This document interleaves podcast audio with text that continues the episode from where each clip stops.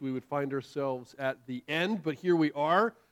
This uh, pandemic, in reflection, has tested our unity, tested our loyalty, even tested our faith.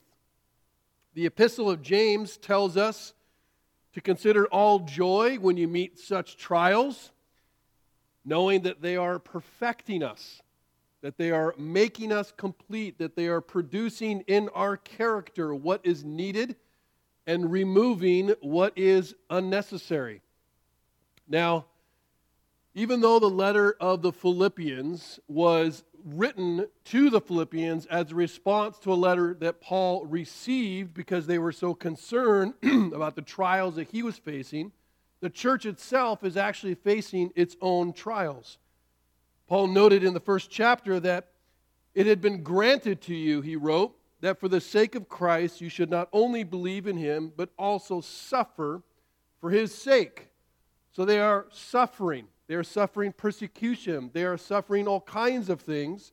And the external trials that are coming upon the church are creating internal trials inside the church. As you read through the letter, you find that the church is struggling with fear. The church is struggling and wrestling with its own conceit and selfishness in its members. The church is grumbling over obedience. The church is listening to false teachers. The church is dwelling too much on earthly things. And we read the church is divided. Paul not only writes to comfort, but he tells this Roman church to remember their heavenly citizenship, to not forget their true homeland. And so our text this morning reminds us that this doesn't just happen, that we actually have to resolve and choose to make it so. And so, for the last sermon of the year, we always or typically talk about resolutions. And if you know anything about a man named Jonathan Edwards, you know that in December 1722, a long time ago, before Jonathan Edwards was the great theologian, this young Edwards wrote out 70 resolutions in hopes of experiencing the fullness of life in Christ. And as you read through them, some concerned really interpersonal relationships, uh, some concerned how he was going to endeavor to eat and drink, uh, others focused on his spiritual and devotional life. And there were others that were concerned with how he used his time on earth wisely. The kinds of things that you would find on a lot of lists if you happen to make resolutions. But his list did contain a few unique items. One of these concerned suffering and affliction. Perhaps this would help us as we reflect on 2020 and enter 2021. He wrote this resolved after afflictions to inquire what I am the better for them and what good I have got by them. He was resolved. This is what I was going to do as he anticipated future afflictions that would invariably come. This is likely the resolution we should have all made at the beginning of 2020. But in the beginning of this fourth chapter in his letter to the Philippians, I think Paul gives us similar resolutions. Five resolutions, actually. They always or really center on one altogether, and they probably should be actually five individual sermons, but because we're going to do it this way, we're going to combine them. Let's take a look at Philippians chapter 4, beginning in verse 2. And we'll read through verse 9. It says this I entreat you, or I entreat Euodia, and I entreat Syntyche to agree in the Lord. Yes, I ask you also, true companion, help these women who have labored side by side with me in the gospel together with Clement and the rest of my fellow workers whose names are in the book of life. Rejoice in the Lord always. Again, I will say, rejoice. Let your reasonableness be known to everyone. The Lord is at hand. Do not be anxious about anything, but in everything by prayer and supplication with thanksgiving, let your requests be made known to God. And the peace of God, which surpasses all understanding, will guard your hearts and your minds in Christ Jesus. And finally, brothers, whatever is true, whatever is honorable, whatever is just, whatever is pure, whatever is lovely, whatever is commendable, if there's any excellence, if there's anything worthy of praise, think about these things. And what you have learned and received and heard and seen in me, practice these things, and the God of peace will be with you. Five resolutions. Now, one of the strongest themes in Paul's letter is unity.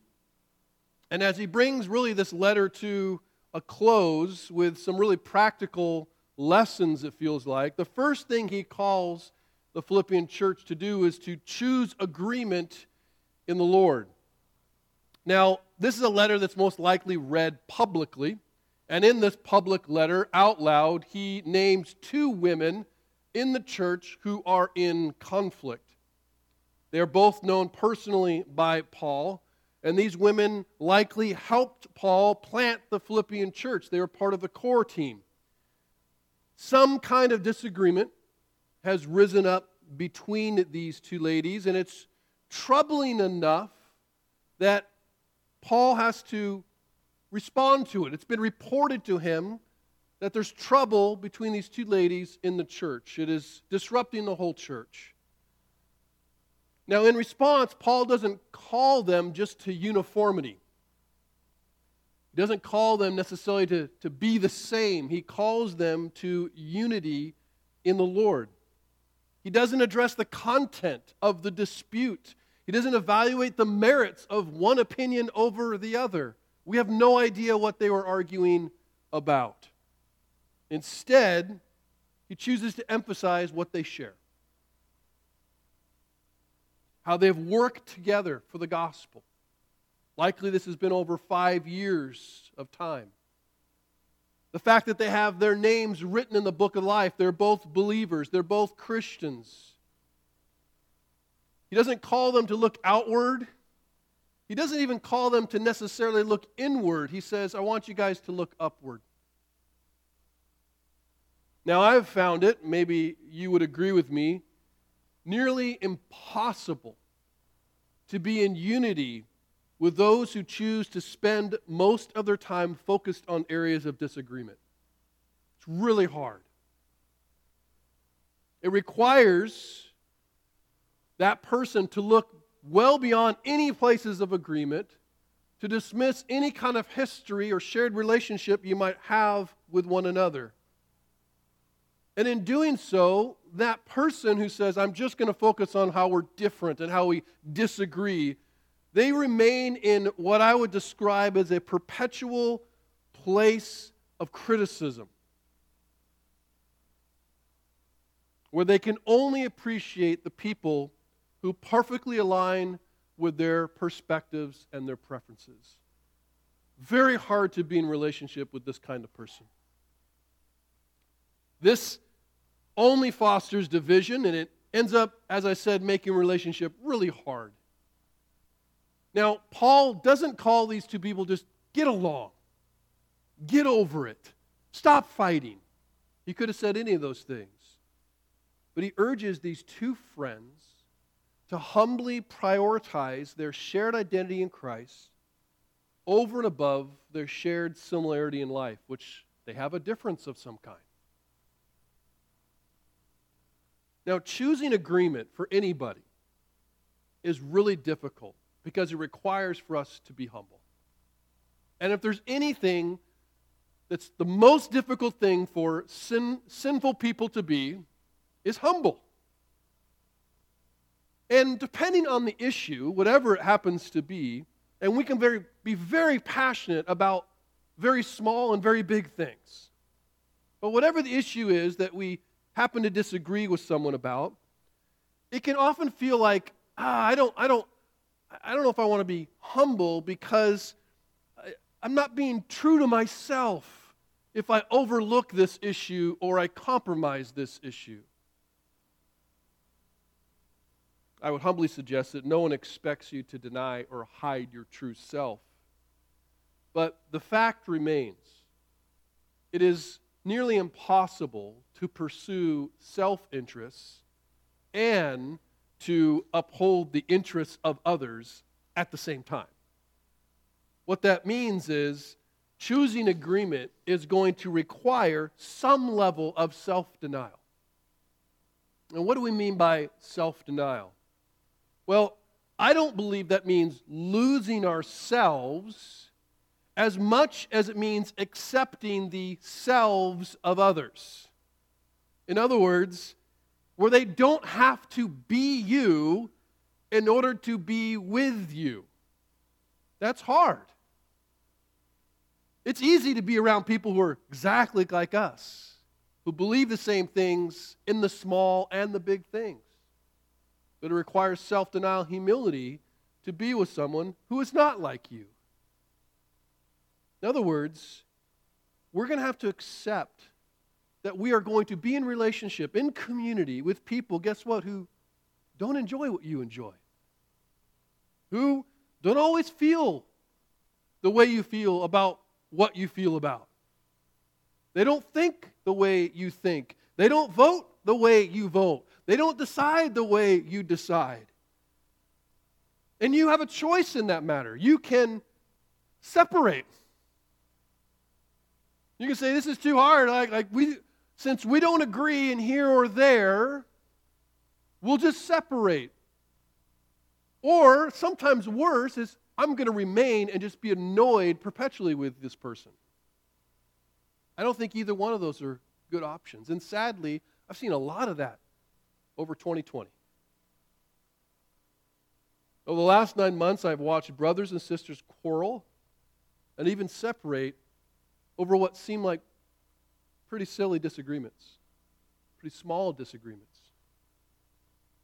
Perhaps as we go into 2021, because there'll be other things to disagree about, we could maybe not follow the way of the world, the way of homogeny, where everything's got to be the same, and perhaps choose the way of Christ and the way of unity.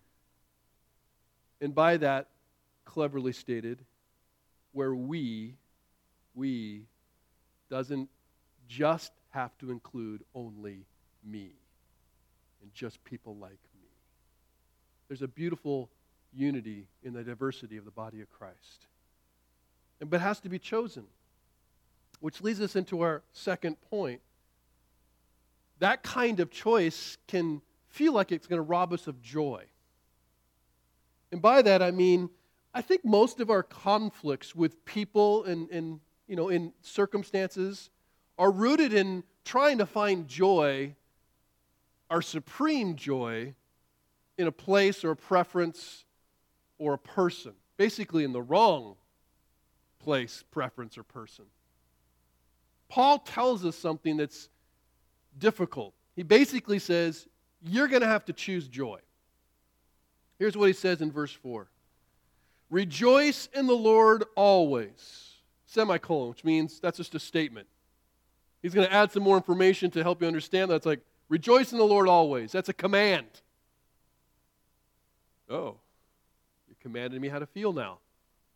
Is he? Well, let's see. Again, I will say, rejoice, says it twice, anticipating the pushback. And he says, let your reasonableness be known to everyone. The Lord is at hand. So if you're like me, you read that and you go, How can anyone rejoice always? That, that seems, you don't know my life. You, that seems otherworldly, not human. I would humbly suggest that Christians typically are not characterized as being joyful which is kind of weird. And by weird, I mean one of the most commonly ignored attributes of God in the Old Testament, in particular, is joy.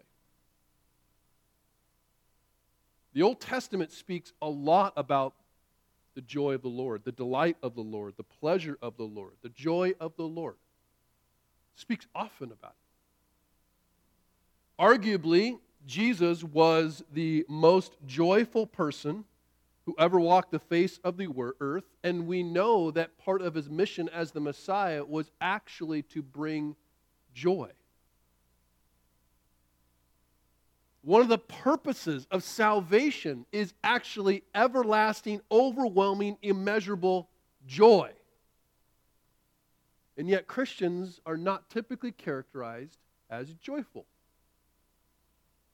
And maybe would be on the top 10 list, but not the top five or three. But knowing how joyful God is and knowing that salvation is supposed to bring joy, shouldn't this choice be easy? But it's hard to choose joy. And I would argue it's hard to choose joy because we perpetually, continually look for joy in the wrong place. Now, there is joy to be found in earthly things. There is a joy that, even the writer Ecclesiastes, like, there's some joy to be found on earth, and, and that is good. But eventually, every earthly thing there is doesn't satisfy with joy. Kids, enough said, right? Marriage, job, money, pleasure. There's some joy to be found in those things, but eventually they run their course or have their moments. It's impossible to feel joyful about all those things all the time. It's impossible.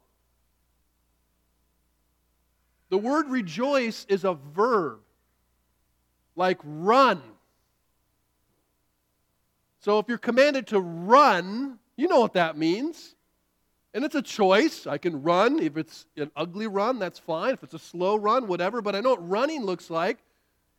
What if we consider rejoice and joy as a verb, like rejoice? There's a choice to be made. He commands us to rejoice and to do so always, saying it twice because he knows people are like, no way. Because when we're unhappy, we think it's impossible to decide by an act of the will to just change our feelings. We tend to think of joy as something quite passive. It just happens. I either just experience joy or I don't. It's something to have no control over. It's totally involuntary. That's not how Paul teaches it. But I would argue that choosing joy has less to do with choosing how we feel and more to do with choosing how we focus, which impacts how we feel. We're not told to choose to feel joyful. We're told to choose joy in the Lord. Now, without question, as I said, there's lots of joy to be found joy in life, joy in people, joy in family, joy in food, joy in drink, joy in romance, joy in hobbies. Lots of things to find joy in. But Christians are called to find joy in Christ, not only, but supremely. Supremely. The heavenly citizen doesn't look outward or even inward to find their supreme joy, they actually look heavenward. Choosing joy means more than choosing to see the good despite the bad. It is, in some sense, spiritual optimism. And by that I mean there's lots of things that can be lost in this world, but there's something, namely the love of Jesus Christ, that can't ever be lost even in death. So there's a spiritual optimism. Jesus is always on his throne. So when things go bad, you're like, I can rejoice because I know someone's in control. But think of it this way it's not just choosing the good despite the bad. I would argue that choosing joy in the Lord means it's also a bit of spiritual pessimism. And by that I mean whatever good we experience doesn't compare with the good yet to come. Every good that we go like, but that's nothing. I call that spiritual pessimism, where you keep things in their place. So that those joys that we do experience in life, we go, yeah, but that's nothing. That's nothing.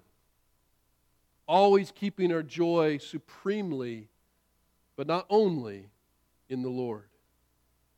I love what C.S. Lewis wrote. He says, All joy reminds. All joy reminds. It is never a possession, always a desire for something longer ago or further away or still about to be. Choosing joy in the Lord is always looking for what is yet to come. And in that, we can always rejoice. Choosing joy in the Lord helps us, especially when we lose joy in other things, because we will. But we can never lose the joy of a salvation. It always remains, it never changes. I can rejoice always because I am always Jesus' beloved and nothing can separate me from his love. So I think that many of our disagreements about circumstances and people and all these things are rooted in a misplaced joy. This is what Paul tells us we've got to choose. But he continues in verses 6 and 7, connecting it again to show us how fear can tend to threaten our joy. He says in verse 6 Do not be anxious about anything, but in everything by prayer and supplication with thanksgiving, let your requests be made known to God, and the peace of God, which surpasses all understanding, will guard your hearts and your minds in Christ Jesus. Anxiety is a um, pandemic of its own. It plagues a lot of people. I would dare say it plagues us all at some level. I believe our anxiety about just about anything is rooted in anticipation of loss. Anticipation of loss or anticipation of absence, losing out on joy. Fear of losing security, losing vitality, losing prosperity, losing opportunity. Any number of things can rob us of joy, the fear of that loss. Paul does not promote some kind of escapism where we pretend our anxieties away through distraction. On the contrary, he doesn't invite us to dismiss what we feel, but to give voice to those fears to give voice to those fears. If you're a guy, you have a tendency, I would say, to probably stuff those fears. Here we get permission to voice them. Now, we don't have a problem doing that in today's world. We don't have a problem giving voice to our anxieties. In fact, I would say no one struggles that. Fear fills the feeds,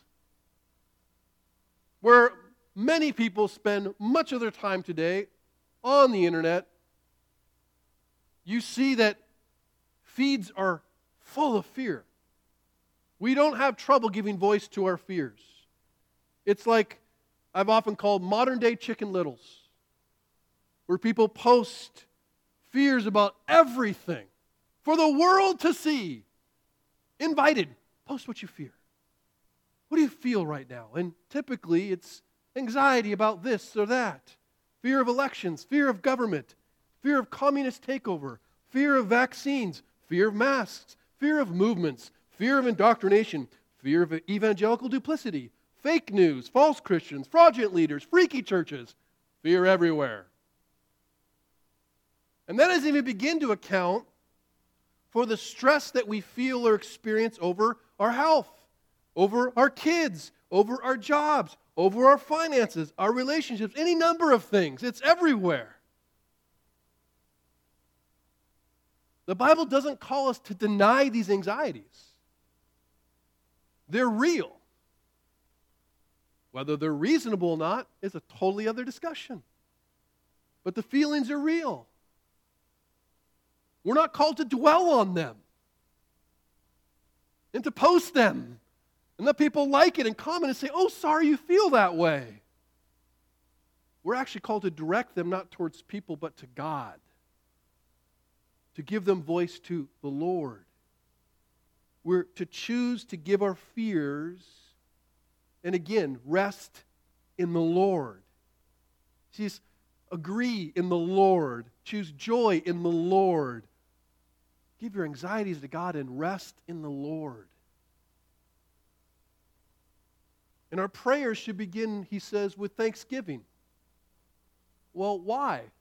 Well, if most anxieties are rooted in fear of loss or absence, what better antidote than to celebrate and to focus on the things that God has given you?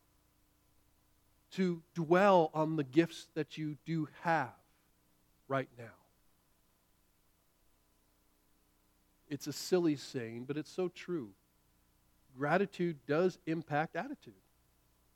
It does, mysteriously. It's no wonder that when Paul's talking about anxieties, he strangely goes, Oh, by the way, be really thankful because it impacts how we perceive everything. Like a loving father, though, God desires for us to come to him and to share our hearts even if we forget to be grateful. He still wants us to express and to share how we're feeling.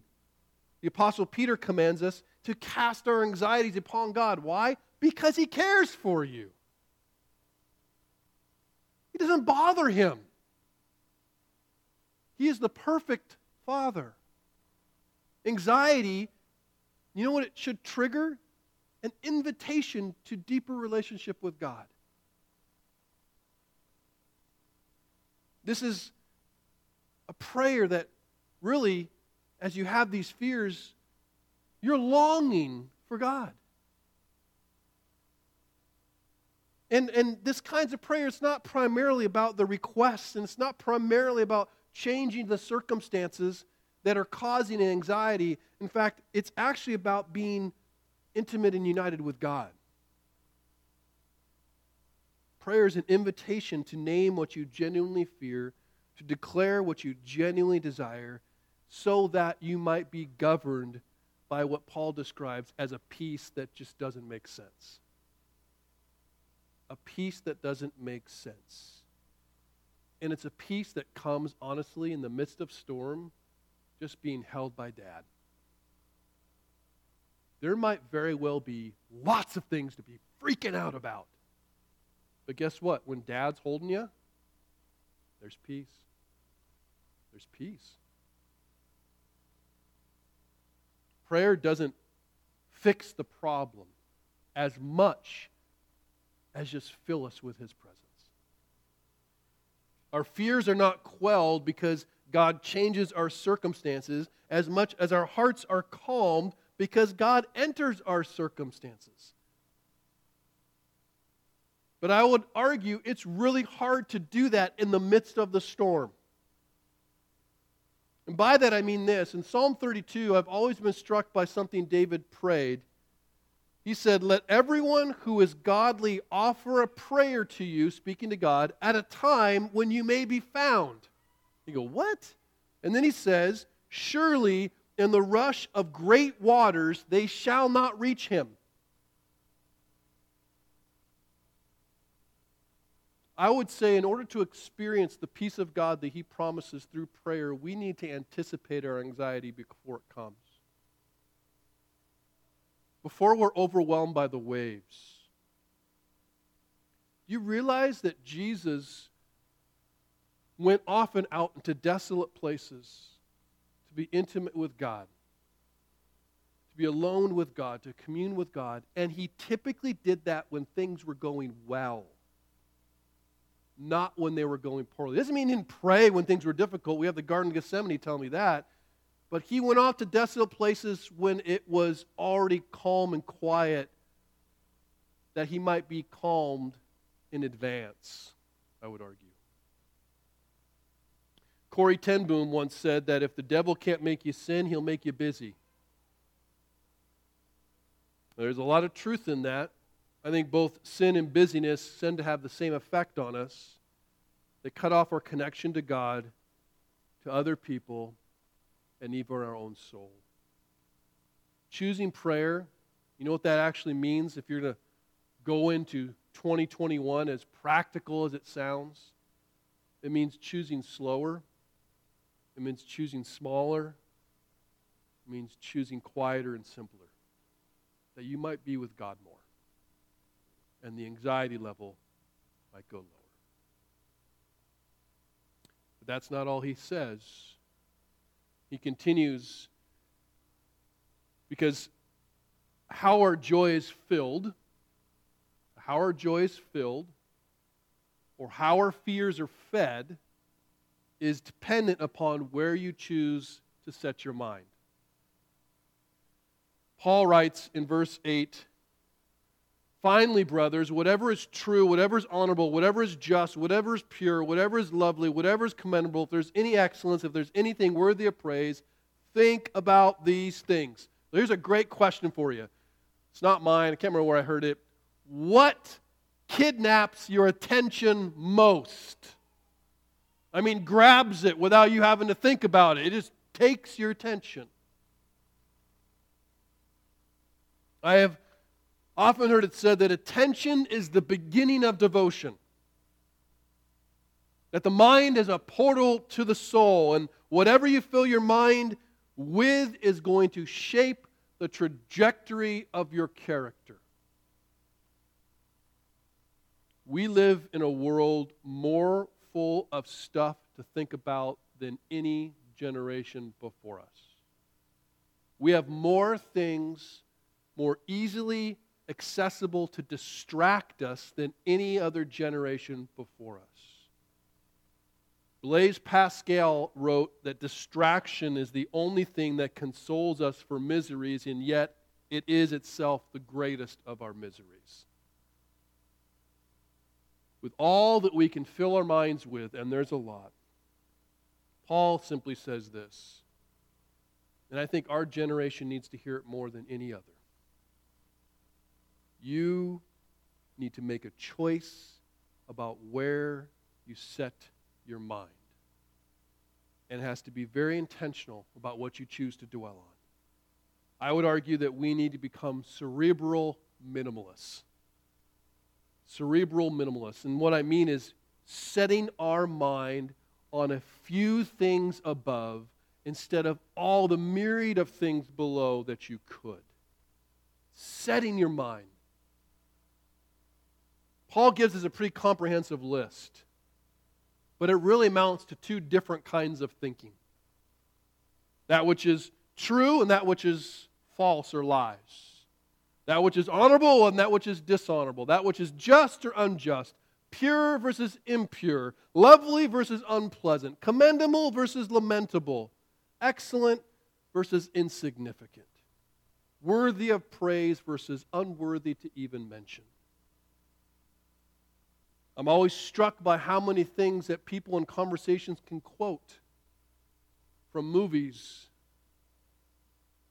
from books, even from podcasts and pastors, and yet not from the Word of God as much.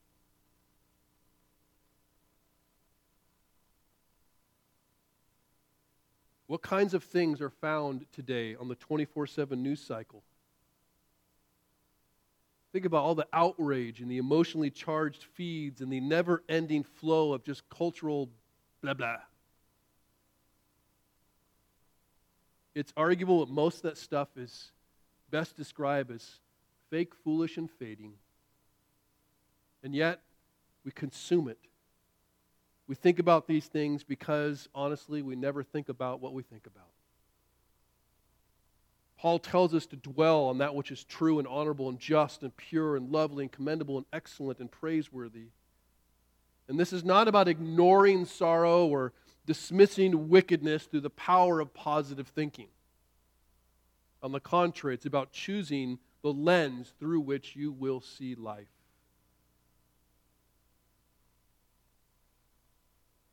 Choosing where we dwell means choosing where we won't dwell. because simply we become what we give our attention to. In other words, it's not about necessarily what you do, it's not about what is right or what is good. It's primarily about who or what you want to be. Because attention leads and is the beginning of devotion. And it does affect us all. So Paul says, direct your mind, otherwise, it will easily be distracted onto such insignificant and even deplorable things. We'll conclude with his final verse in his final resolution, which is pretty straightforward. Verse 9. Something I could probably read at the end of every sermon. What you have learned and received and heard and seen in me, practice these things, and the God of peace will be with you. He calls the Philippians to action. I find it interesting that he has to do that. Maybe not. See, the worst thing about resolutions in January is they're typically forgotten by February. And I can stand up here and preach choose unity, choose joy, choose prayer, choose where you set your mind. And people say amen and amen and amen. And they go home and do nothing for 11 months. Choosing to practice means choosing one of the hardest things it is to choose, especially for men for women as well. It's choosing to resist passivity. To resist passivity, which is right there.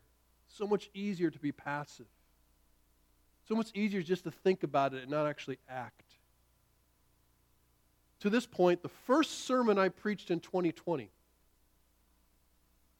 was from the Minor Prophet series called The Twelve.